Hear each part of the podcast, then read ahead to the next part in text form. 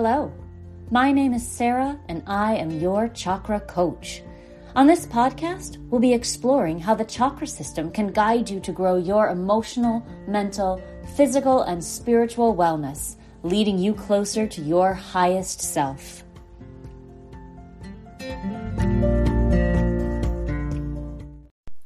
Hello, everybody. We are back to our regularly scheduled chakra series. I hope you got something out of last week's interview on the overall chakra system. It was a good time talking with the ladies of Hello Next Level, and I look forward to seeing where their journeys take them. I think that as we're all sort of figuring out what the path is, how to walk it, what does it look like for each of us, it is really important to have some friends who are doing sort of the same thing. I don't I don't know about you, but it can feel really lonely. Of course, no two people are going to have the exact same experiences, but it can be so helpful knowing that there are people out there doing what you're doing, trying to be the highest version of themselves. Knowing that if there are stumbles or pain and and knowing that there will be, but also knowing that when they happen, your community is there to help you back up. And that's that's part of what I want to have here with all of you. Um, uh, a soft place to land, if you will. Sometimes just knowing that there are people in your corner can mean the difference between giving up and going forward. Now, before we get into foods for the heart and throat chakras, remember that I am leading my free chakra manifesting workshop starting June 13th. We'll spend a week moving through the chakras day by day. Day one, root, all the way to day seven, crown. Every morning, I'll post a video lesson with an assignment or a prompt that you can use to help guide yourself through the chakra manifesting process. I know lots of you took it a few months ago when we did it in January, and you're more than welcome to do it again. In fact, I always en- encourage it because we're not the same people we were six months ago. As we grow and change, new things come up that we can speak to and work through and keep moving. But basically, we'll be looking at what is happening in each chakra that could be holding you back from your highest self, from being the person that you want to be. All you have to do is sign up at yourchakracoach.com and then check your email for next steps. Okay, so moving into our series on foods for the chakras, we've reached the heart and throat. These are sometimes called the gateway chakras because they're the passage between the upper and lower chakras, especially the heart, which specifically deals with balance. The heart chakra is located right in the middle of your chest, near your heart. It's associated with the color green and the element of air. Physically, it's responsible for your heart, of course, but also your lungs and arms. It's also involved with the immune system and the nervous systems, both sympathetic and parasympathetic. Energetically, the heart governs love, compassion, gratitude, and also grief, which we talk about being the shadow side of the chakra. I think that most people realize heart health can be improved through nutrition, eating healthy foods, and a balanced diet. And this has physical reasons which directly affect our energetic structure. A balanced diet supports the heart chakra, which strives to keep us energetically balanced. When we're energetically off here, it can be hard to care for ourselves physically. The foods here that are especially good for the heart are pretty much all your green vegetables. I'm sure you already know that vegetables are good for you, but I want to get a little deeper about exactly why these foods are helpful here foods like spinach, collard greens, bok choy, broccoli, kale, Brussels sprouts are amazing here, not only because they're green, but also because they contain specifically folate, a B vitamin that has been shown repeatedly to help prevent heart disease. They have nitrates as well, which offer the heart significant protection from disease. In Ayurveda, the Indian system of health, these greens have the bitter taste, which is a mix of the air and ether elements, which is really important in a heart opening regimen. These foods are considered to have detoxifying qualities, which is why we see them a lot in detox smoothies, for example. Of course, they're great in a stir fry or a salad as well. I think that the term bitter taste can be off putting, and it's it's the reason a lot of people say that they don't like vegetables. But I encourage you to play with how the foods are prepared. A squeeze of lemon juice can reduce the bitterness of some of these greens and make them a little bit easier to eat. Or roasting them with some olive oil, salt, and pepper can make the flavors a little bit more palatable, even for children. And speaking of how food is prepared, I think the heart chakra is where we really start to see how the energy that goes into preparing food makes its way into our bodies. I don't know if you've ever had the experience of food just tasting better if it was made by someone you love or by someone who loves you, or if you're sharing the experience of consuming the foods with friends or family and the meal is somehow even more delicious. That's energy, that's love that gets infused into our foods, that is in the air when we eat. In some cultures, prayer before a meal is common.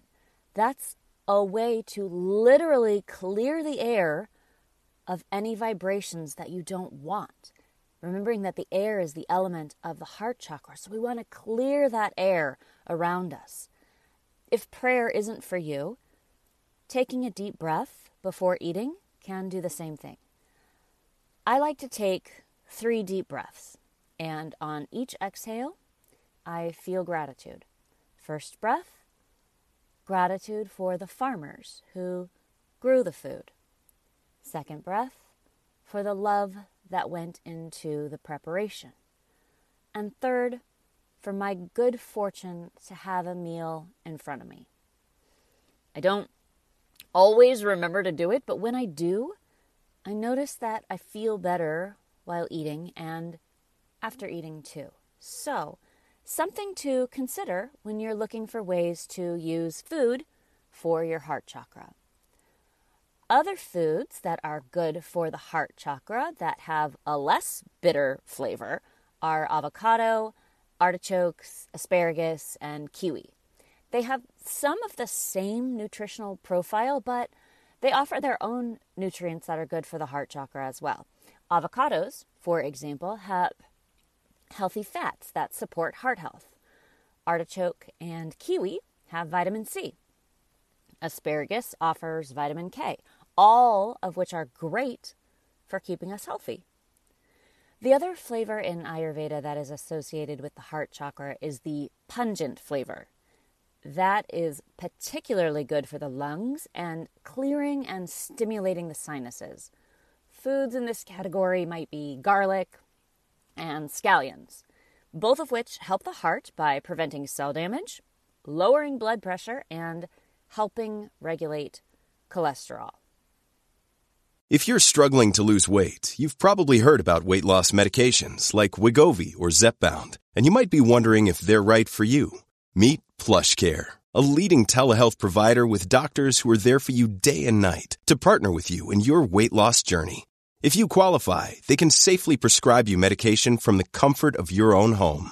To get started, visit plushcare.com slash weight loss. That's plushcare.com slash weight loss. Plushcare.com slash weight loss. I just love that the Ayurvedic and chakra systems had this all figured out thousands of years before Western medicine came along and said, Yep, this all checks out. Carry on. Western medicine has its place, of course, but I am so fascinated that the very foods that correspond to the chakras now have scientific evidence to back them up. I love it and I think it's fun. One of my favorites for the heart chakra isn't a food, it's green tea. Teas of a lot of different kinds are actually great. I love dandelion tea, which has the leafy greens for the heart and has a detoxifying quality. I always have some around, so if I indulge, I can make a cup and start to get my liver and kidneys back on track. Dandelion root is also very grounding, so it's a good balance with the air element of the heart. Green tea comes in a ton of styles with fruit flavors and other blends. My absolute favorite is jasmine green tea. And if you listened to the episode on essential oils many, many episodes ago, you'll remember that jasmine is a wonderful herb for this chakra. And while I wouldn't drink the oil, when the leaves are blended for tea, it's brilliant for the heart. Plus, it tastes so good. If you are looking for spices for this chakra, try basil, thyme, and cilantro. These are, are great in salads and stir fries, so you can really just load up and make yourself the best heart chakra meal ever. If you want something with that pungent flavor again, you can try fennel or even peppermint. Peppermint tea is another one that's really nice for clearing the lungs and the sinuses, which are associated with the heart. Garlic, again, can be used as a flavoring that's good for the heart, and cinnamon, too. Cinnamon is one of those that kind of shows up everywhere for the chakra system, so play with it in a lot of dishes. So, now that you've had a big salad or smoothie for your heart chakra, let's talk about the throat chakra. It's located in the center of your throat, associated with the color blue and the element ether. If you are asking yourself what ether is, you're not alone. In ancient scientific studies and methodologies, ether was thought to be the substance that filled the universe outside of our terrestrial or earthly boundaries. It was the substance that light and sound traveled through, which makes perfect sense with the throat chakra because it physically governs the vocal sounds we make, the sinuses, along with the heart, just like we talked about. Uh, the throat governs the neck itself and the thyroid gland. Energetically, it's all about communication and self expression. At this point in the chakra journey with food, just like with the elements, we start to notice that they're a little more uh, ethereal. They're they're less grounded. It's less about the physical form. Lower in the subtle body, we're concerned with the actual earth and the material things that we can see and experience. Here in the upper chakras, that starts to be a little less prominent. So we'll talk about both. Of course, you can eat blue foods, berries, for example, and many sea plants, like seaweed, are high in iodine, which is vital to the health of your thyroid gland. Uh, nori rolls, miso soup, that kind of thing is perfect.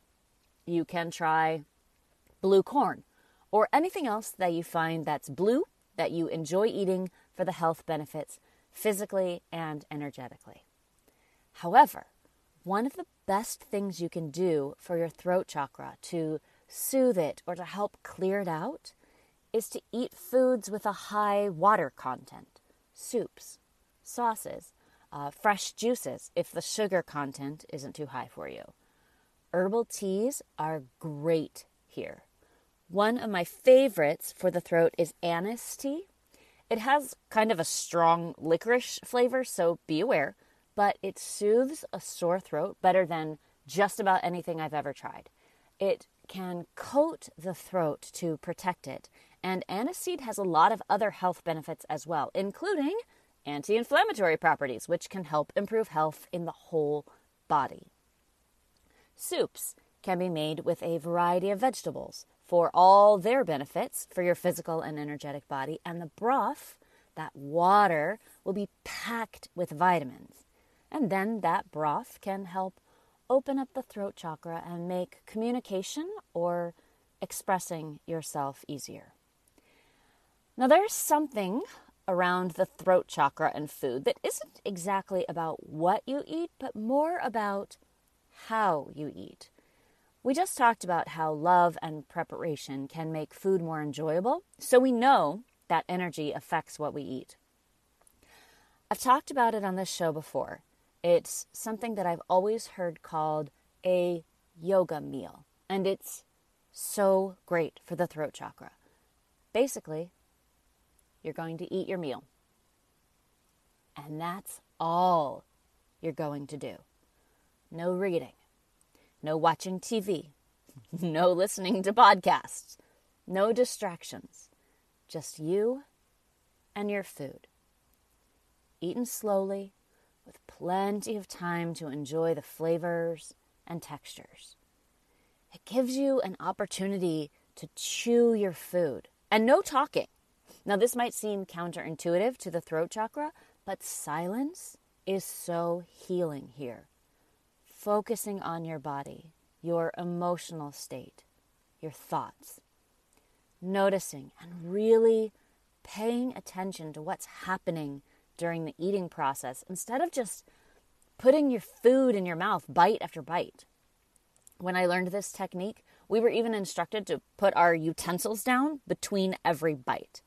I hadn't realized that I spent half the time I was chewing preparing my next bite. My mouth was hardly even empty before I put more food in there.